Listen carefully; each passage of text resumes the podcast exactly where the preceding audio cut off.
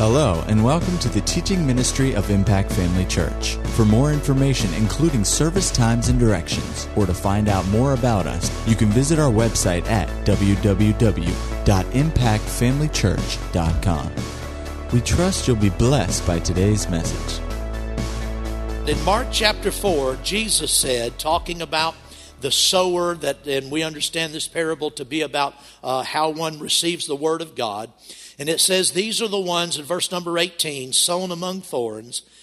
These are the ones who hear the word, and the cares of this world, and the deceitfulness of riches, and the desire for other things entering in choke the word, and it becomes unfruitful. Notice Jesus didn't say that it was riches, he said it was the deceitfulness of riches. And I also want you to notice that to one who has received the word and has put the word into practice, the word is producing. But he said, while the, the word is producing, he said other things can crop up, including the cares of this world and the deceitfulness of riches. Well, if having riches wasn't part of the blessing of having received the word, there would be no deceitfulness of riches. Amen? So riches go along with receiving the word of God, but we need to understand that it is not without danger.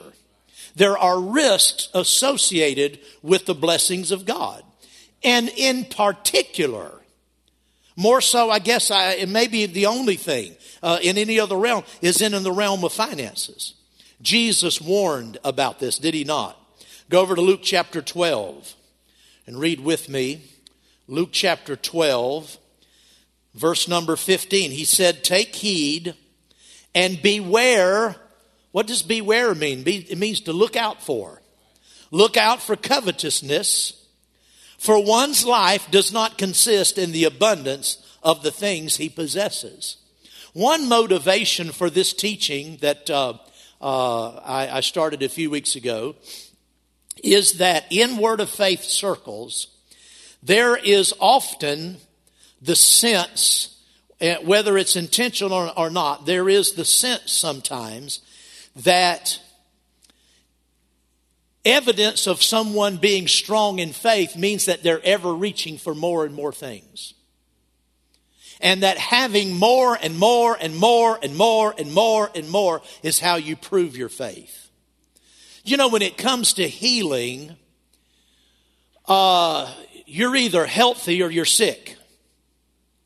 If you're not sick, you're healthy. If there's nothing wrong with you, you're healthy. Well, you can't get more healthy than healthy. You can't just keep going after greater and greater and greater health. Maybe you'll live to 120 and 180 and 220, 250. Just keep on living because you just keep using your faith. We don't do that. But when it comes to finances, there seems to be this message out there a lot of times that to be strong in faith, you just have to keep reaching for more and just gathering more stuff in, bigger stuff, more expensive stuff. We need to be reminded of what Jesus said that a man's life does not consist in the abundance of the things which he has. Amen. And so let's look at some other scriptures. Go over to Mark chapter 10. Mark 10.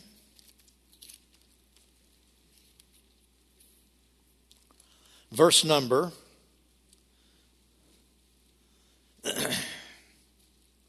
23. Jesus looked around and said to his disciples, How hard it is for those who have riches to enter the kingdom of God. And the disciples were astonished at his words, but Jesus answered again and said, Children, how hard it is for those who trust in riches to enter the kingdom of God. Now, we're not taking time today to, to give all the context to these verses. We've read the context of every one of these passages in previous services. If you haven't been here, you can get the uh, can go online and you can hear those messages. But most of you have, have heard the context, so we're not going into all of that. But Jesus said, It is hard, difficult for those who trust in riches to enter the kingdom of heaven. Go with me to 1 Timothy chapter 6. 1 Timothy 6. This is our the chapter that we used as a uh, text when we started this. We're not going over all of that again this morning. Verse number 17 says, Command those who are rich in this present age not to be haughty. That word haughty means there's this the word haughty in the original Greek comes from it's a compound word, it's made up of two words, and it comes from word one word, highly, and the other one to think. Highly to think. And so some translations re- render it naturally, do not be high-minded, high-minded. Or the New King James says haughty. That just simply means don't think that you're somebody when you're not. Don't think you're more highly of yourself than you ought to. Don't think you, you're, you're above other people, is what he's saying. Amen? And then he said, uh, nor to trust in uncertain riches. Again, he didn't say not to have riches. He didn't tell the rich in, the present age to give everything away. He just said, tell them to not be conceited and not to trust in uncertain riches. Anything that's in this world is uncertain. Anything that is of this world is uncertain. And, and it's easy for people who are blessed and who have a lot of money, it's easy for them to begin to trust in those riches. It's a very real, it's a very real thing, a very, a very uh, strong temptation. And we need to be mindful of that. Isn't that right? And now in chapter 10 here, chapter 6 here in verse 10, he said that the love of money is a root of all kinds of evil, for which some have strayed from the faith in their greediness and pierced themselves through with many sorrows. Last week I started talking to you about uh, uh, how you can tell, you know, that that uh, deceitfulness of riches, that you're being influenced by that. And I said today that I would talk about the love of money. What does the love of money look like on somebody? How can you tell if you are falling under the spell of the love of money? Let me start by saying this you don't have to have a lot of money to be guilty of this. I know people who don't have anything, and yet everything in life is about getting another dime. So you can be guilty of this sin and not have much. You can also have a lot and not be guilty of this. But, but this is pretty significant when you understand that the love of money is a root of all kinds of evil. There are a lot of evil things, a lot of destructive uh, things that can come into your life as a result of loving money. So the love of money is wrong, but, but, the, but the big thing about it is it opens the door to a lot of other things that will really wreck your life. So how do you know if, if the love of money is beginning to take hold or you're beginning to yield to that or however you want to say it? How do you know that uh, you're even in the early stages of loving money? Number one, you are anxious. Everybody hear clearly that word anxious. You are anxious for more than you need. I said you're anxious for more than you need. In other words, you, you, you, you have basic needs, but you, you're wanting more, but you're, you're, there's a striving about it. You're anxious for more and more and more. You know, some people are never satisfied. Some people are never satisfied with what they have. They always have to have more. And the problem is the anxiety, the gnawing, driving uh, uh, uh, emotion that makes you dissatisfied with what you have you can't enjoy what you have because you just see somebody else and what they have and it just eats you up. You just, and so you plot and you plan and you reach and you, and you do almost anything to get more. Well, you've come under the spell of the love of money. Now, go with me to Matthew 6. And let's dispel a few things about this so that we know what we're talking about. Matthew 6.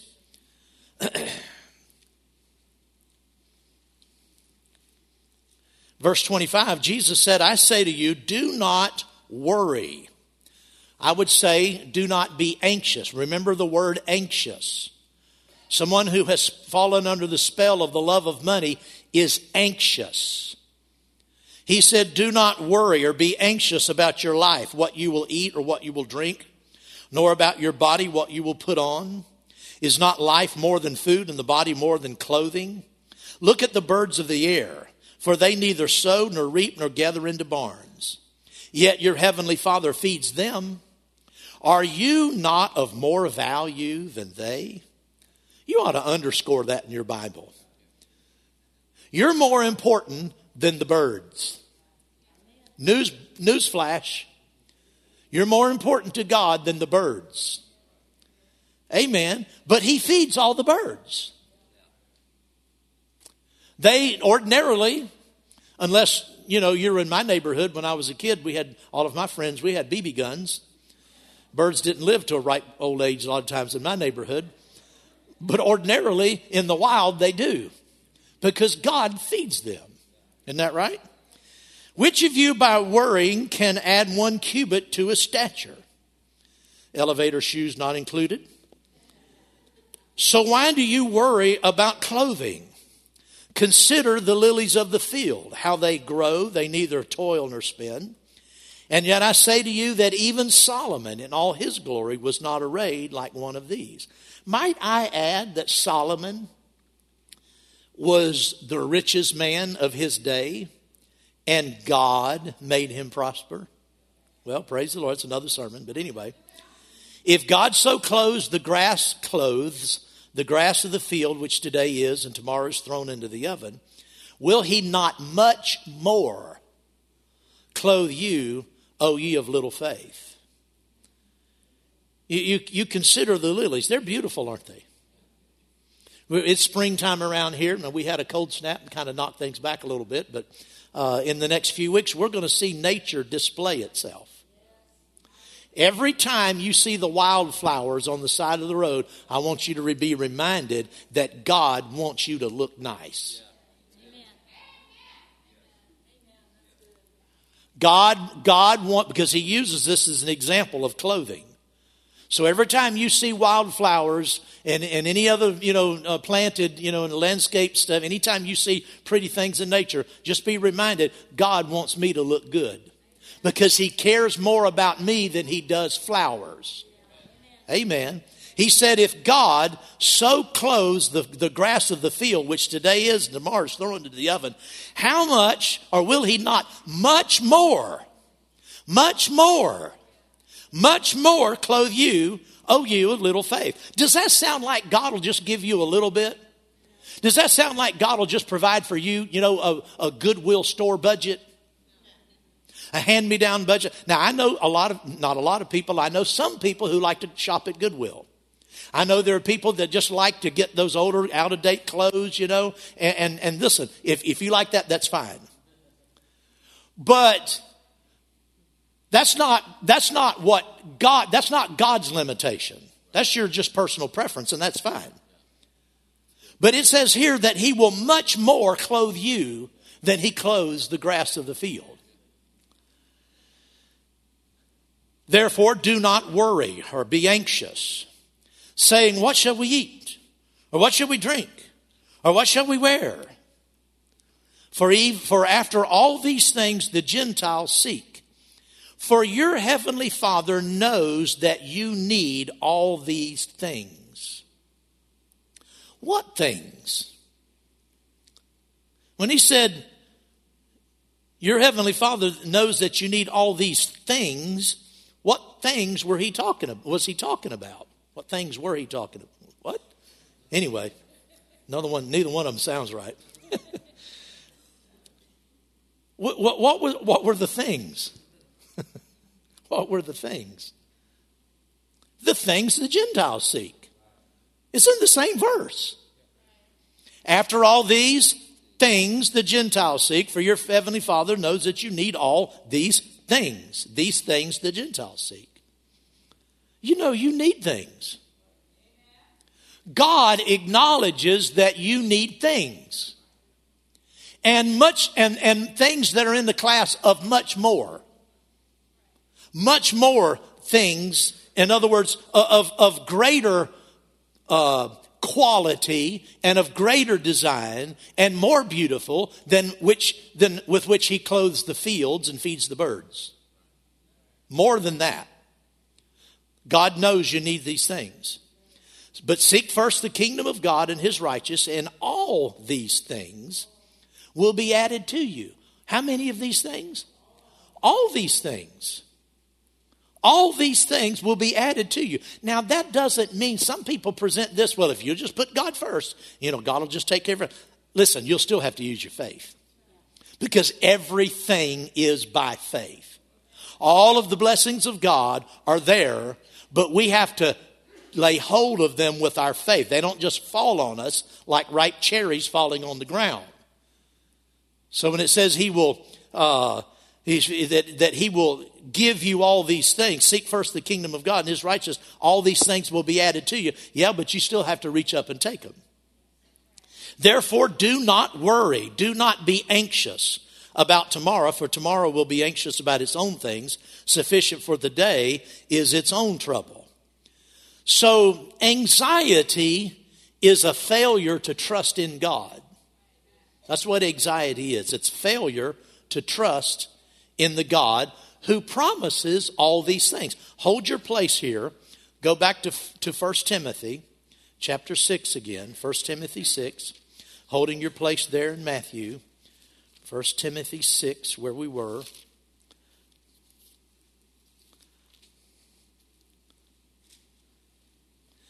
Verse 17 says, Command those who are rich in this age not to be high minded or snobbish, nor to trust in uncertain riches, but in the living God who gives us richly all things to enjoy. Notice he didn't say that it gives the rich people all things to enjoy. He says he the God who gives us richly all things to enjoy. God gives richly. Does he not? Says he does. In, in, in Matthew, where we were reading, he said he will much more clothe you. That's, that's more than just barely enough. And he says, Your Father knows that you need the things the Gentiles seek. And that all these things that the Gentiles seek will be added to you. I pointed out one time that generally speaking, when it, when it talks about the Gentiles, there's another word tr- translated Gentiles, and it means the nations. In other words, natural people, unsaved people. And, or we could say it like this just ordinary people in the world. I've noticed, speaking of Goodyear, good goodwill, sorry. Some things just come out and you think, you, you listen to it and you think, what did I just say? Goodwill. Speaking of goodwill, I've noticed on Black Friday, there usually aren't hundreds of people standing out. Isn't that Black Friday, the day after Thanksgiving? I, have noticed there usually aren't hundreds and hundreds of people standing outside the Goodwill store. They're standing outside Macy's. Isn't that right? They're standing out of the stores with the new stuff. They're standing outside the, the, the, the doors of the, of the fancy places. And all manner of st- new stuff, good stuff. Now, I know there are people who, who shop flea markets, garage sales. If you're into that, that's wonderful. But most people would rather have something new than something old. Most people would rather have a new car or one fairly new. If maybe you don't want to buy a brand new one because of depreciation, you think it's a better deal to get one, you know, that's a few months old and, and you know, and, and uh, not take the hit, you know, on that. Uh, but most people's goal in life is not to drive a broken down automobile. Most people want a newer things. Isn't that what the Gentiles seek? Well, Jesus said, um, He said, I know, and God, your Father, knows you need all of those things. Now, those things today are different than those things in Jesus' day because they didn't have new models of, of, of carts coming out every year. Amen. And, and, and we, we live in such a blessed world where we have so much. But right at the same time, you can't keep up in this world if you don't keep up with the stuff. I mean, even if you have a broken down automobile, it's better than a cart. It's better than going to Gainesville in a horse drawn buggy or back of a donkey. Might not be as reliable, but. So we have a lot more, but it takes a lot more to stay up. And in any world, regardless of what overall level of prosperity and, and so forth and, and, material things that people have, whatever that world involves in whatever day and age, God knows you need those things. Isaiah, first chapter, verse 19 says, If you are willing and obedient, you'll eat the good of the land.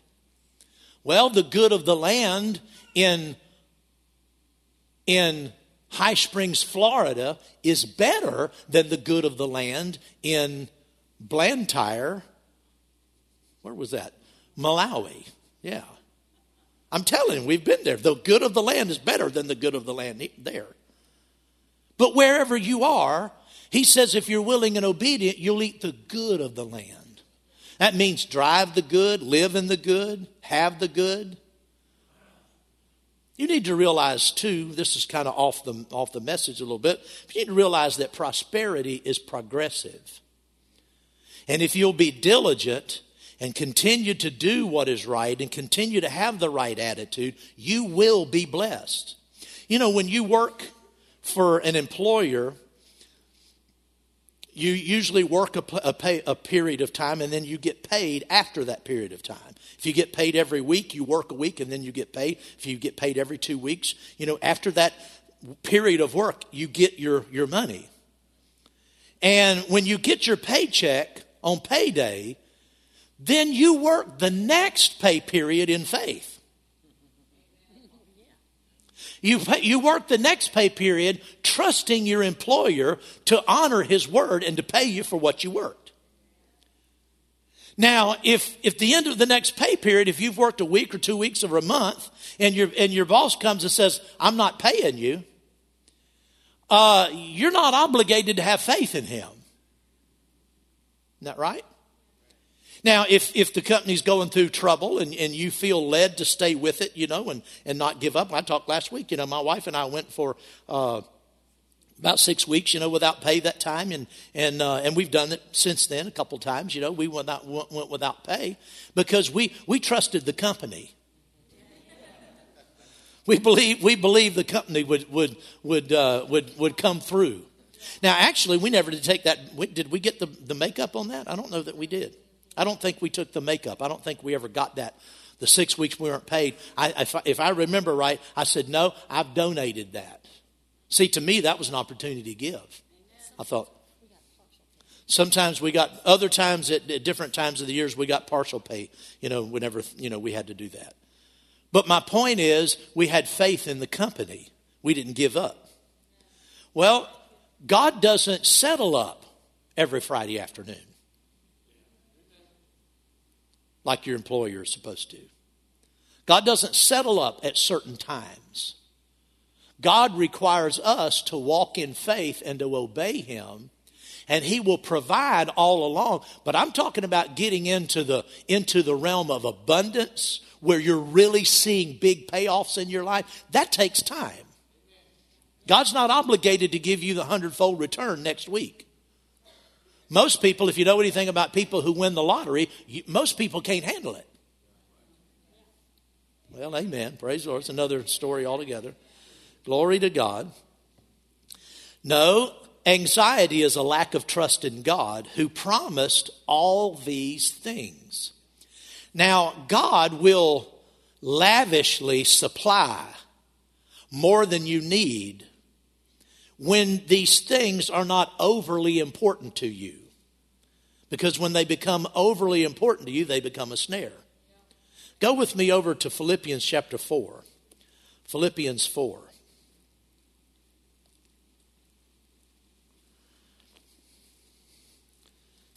Now, the background on this, on this passage of Scripture is the Philippians had entered into partnership with Paul, and they had been sending regular financial support. I don't know, you know, what the, what the frequency of it was, but according to this epistle, in times past, they had sent money to him to support him in his ministry.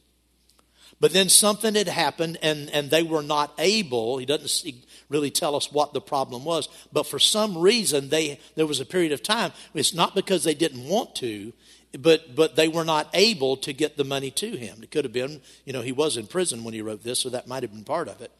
But uh, he said in uh, verse number chapter 4 verse number 10 i rejoiced in the lord greatly that that now at last your care for me has flourished again though you surely did care but you lack opportunity now isn't that interesting?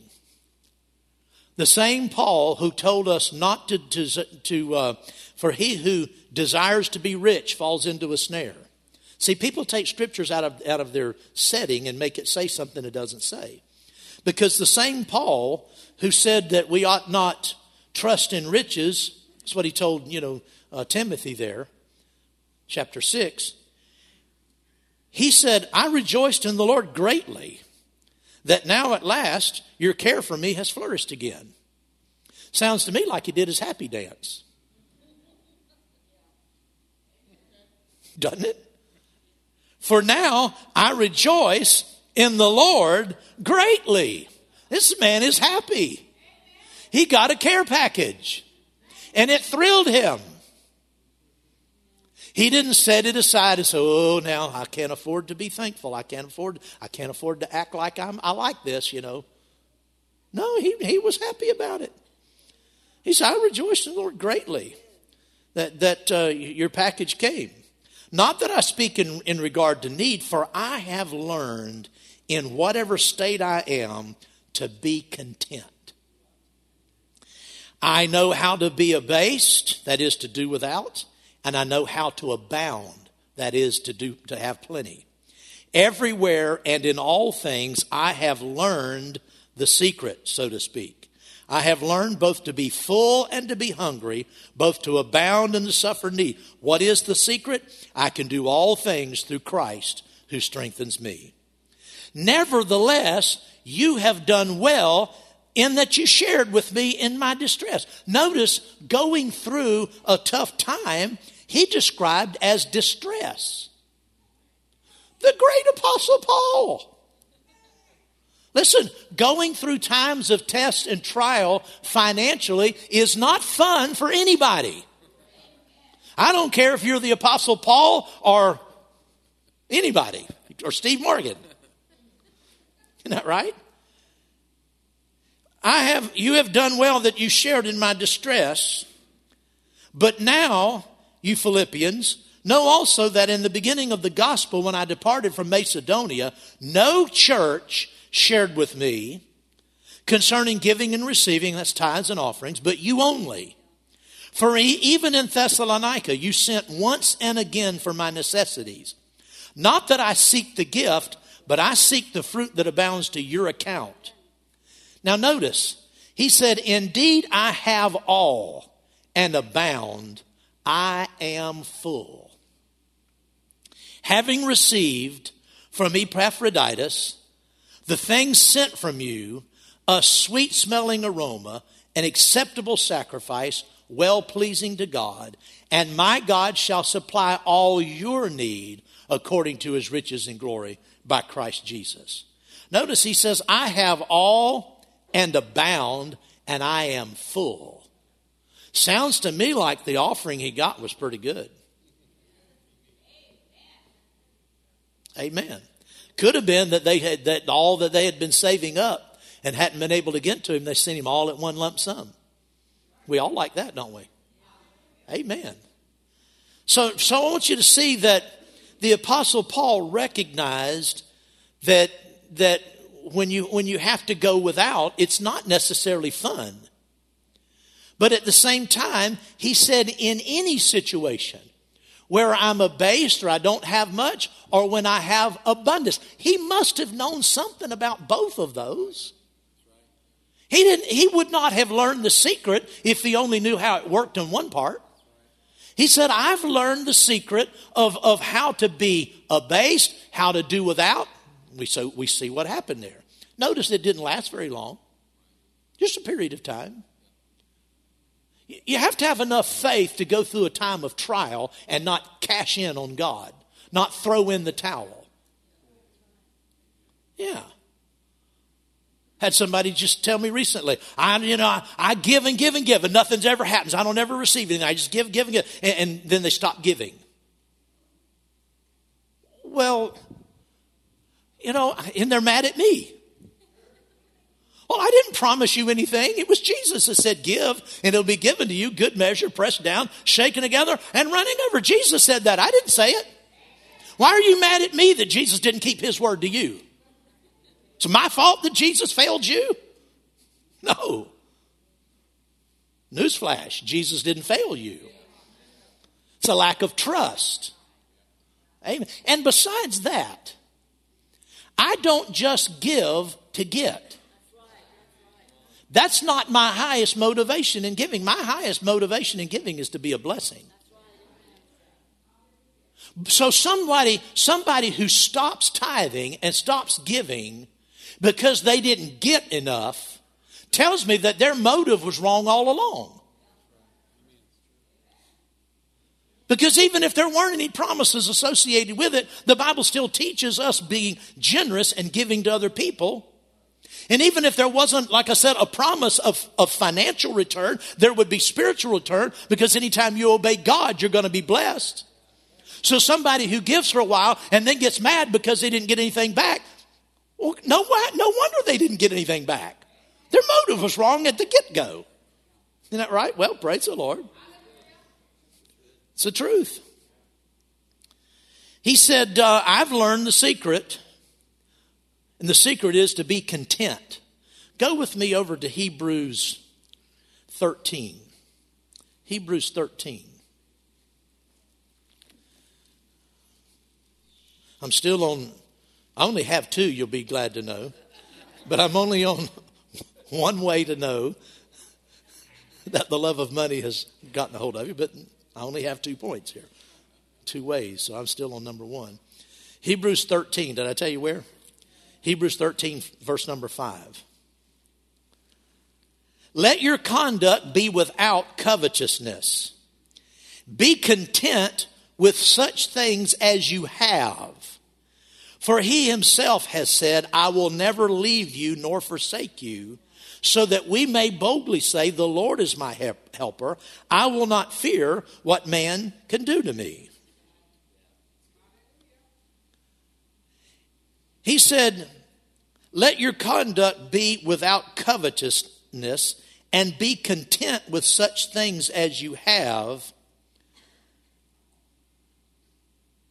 For he has said, I'll never leave you nor forsake you, so that you can say, listen, in the middle of, of a financial tight spot, it matters what you say. Remember, Jesus said, Do not worry saying, What are we going to do? What are we going to do?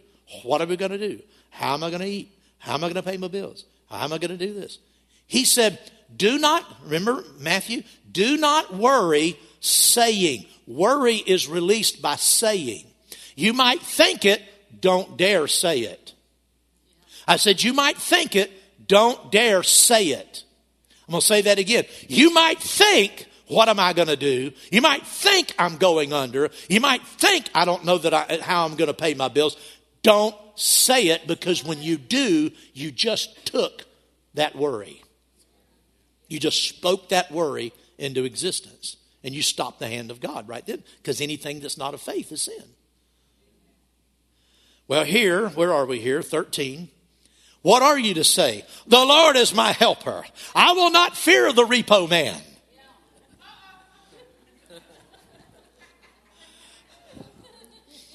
I will not fear the repo man. I will not fear going under. The Lord is my helper. What can the repo man do to me? Amen. That's, that's a big difference. But notice, let your conduct be without covetousness. Be content with such things as you have. What does the word content mean? Well, let's go back one more time to uh, 1 Timothy chapter 6. 1 Timothy chapter 6, won't be the last time, but one more time anyway. 1 Timothy 6, verse number 5. We are kind of picking up in the, in the middle of a thought here, but it's all right. Verse number 5 useless wranglings of men of corrupt minds and destitute of the truth, who suppose that godliness is a means of gain. That's really what I was talking about earlier. That's really what when I was talking about some people today present, you know, the faith life as if you know if, if you're not getting more and more big, if you you know if you don't have a Mercedes, uh, you know you're just not strong in faith, and if you have one, you better be believing for two, or or a Bentley, and and and if you have a Bentley, then you need something else, you know, or you're never your your faith isn't growing unless you're reaching for more and more stuff. Well, that's not true. That's supposing godliness is a means of gain. From such withdraw yourself. Now, godliness with contentment is great gain. For we brought nothing into this world, and it is certain we can carry nothing out. I saw a picture not long ago, just something funny occurred to me. I saw a picture long, uh, not too long ago, and it was a hearse, you know, like a funeral hearse. And, and it was obviously something. It wasn't an active funeral home. If somebody had bought this, but they got this hearse. It's got the it's got the curtains in the windows and everything. And on the back of this hearse, they had a U-Haul trailer. And they were going through town. And the caption says, "Well, I guess you can take it with you after all." You know. no, the truth is you can't take it with you. Amen. It's certain that we brought nothing into this world, and it's certain we can take nothing out. And having food and clothing, with these we shall be content. Now, the word content today, I didn't look it up. I intended to, and I got distracted. Uh, you, somebody got to have a dictionary on your iPad? Look up content for me. What does content mean? You got it, Zach? Out loud, real loud. In a state of peaceful happiness. In a state of peaceful happiness. Is that it? Uh, or a state of satisfaction or to be satisfied. A state of, of satisfaction. What was the first one? A state of peaceful happiness. Peaceful happiness, satisfaction, and. Uh, that's it. Just to be, Okay. To be satisfied. To be satisfied. A lot of people have the attitude that you can, you can interpret in one way that people look at contentment. That just simply means, I'm okay. I don't have much, but I'm okay with little. I, I don't care if I ever have, you know, anything. This is my lot in life. This is what I have. I have to accept this and just be content with it. That's not what the Greek word that's translated content, that's not what that Greek word means. The Greek word that's translated content and contentment is uh, a word that the Stoic uh, cults of the day were very familiar with and something that they advocated, and it meant to live independently of circumstances.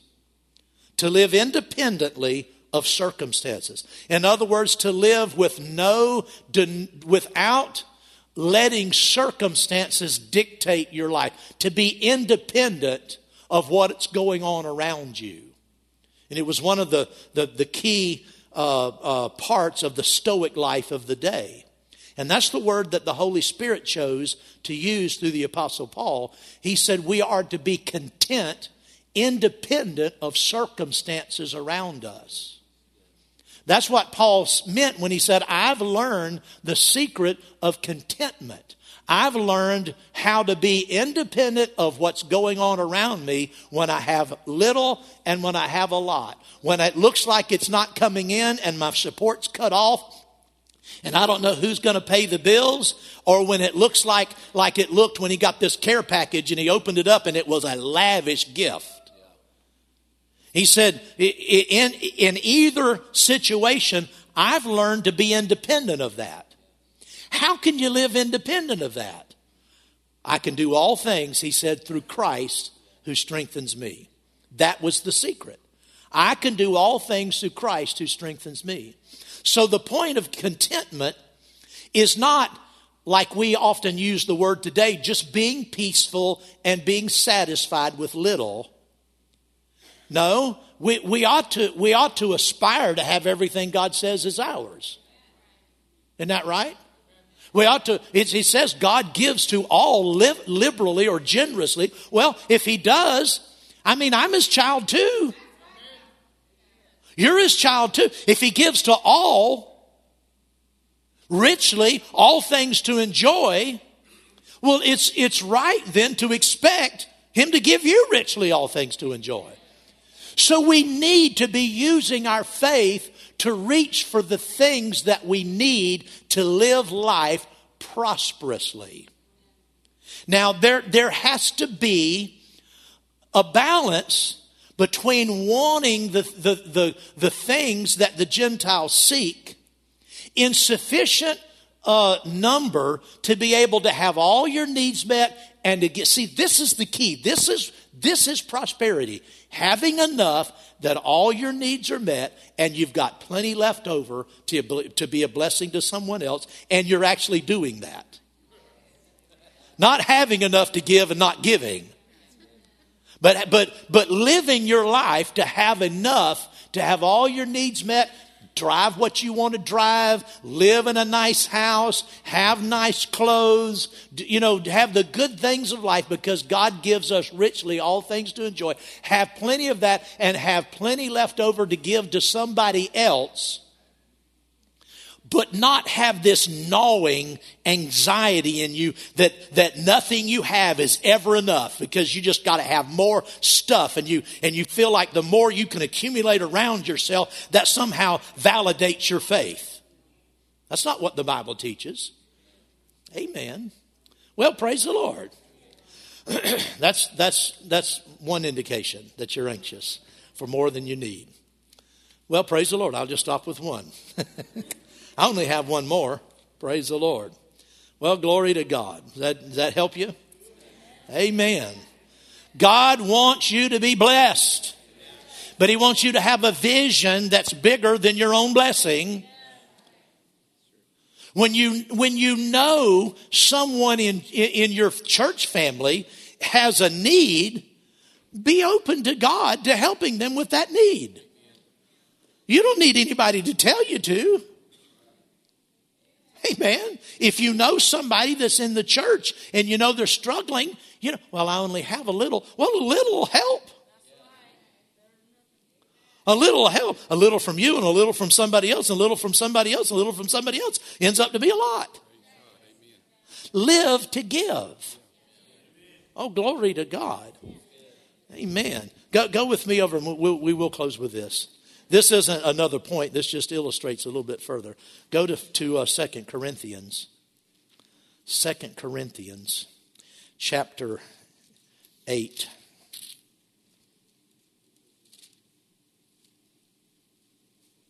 Oh, chapter 9, sorry.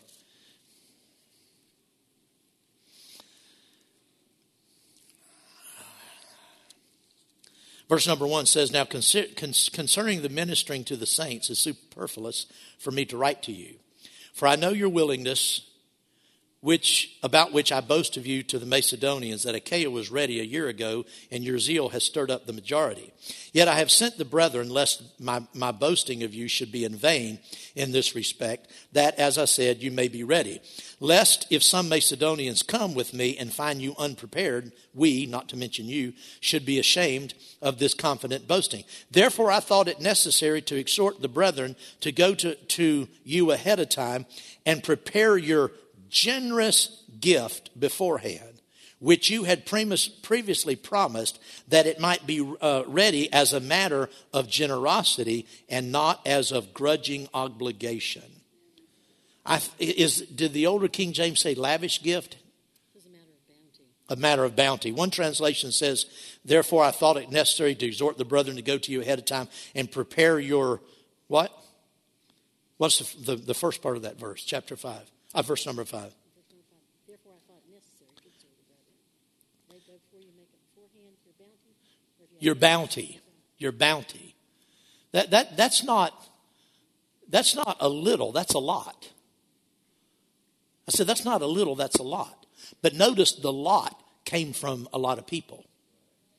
He went, uh, when he went on to say, I don't want some people to be burdened and other people, you know, to be excused. He said, it needs to be an equal sharing. And so when you see somebody that has a need, help them. If you just have a few dollars, just say, you know, I know this isn't much, but but this is what I have. I want to be a blessing to you. It's a way of life. My wife and I started out with a little, but God has blessed us to the point that we can do a little more now. But our heart was always to do more when we were doing little. Amen. At Impact Family Church, it is our desire to see you blessed through the power of the Word of God. We have been helping people to change their world for over 25 years through our dynamic ministries and teaching. If you are going to be in the North Central Florida area and are interested in attending our services or just want more information about us, you can visit us online at www.impactfamilychurch.com.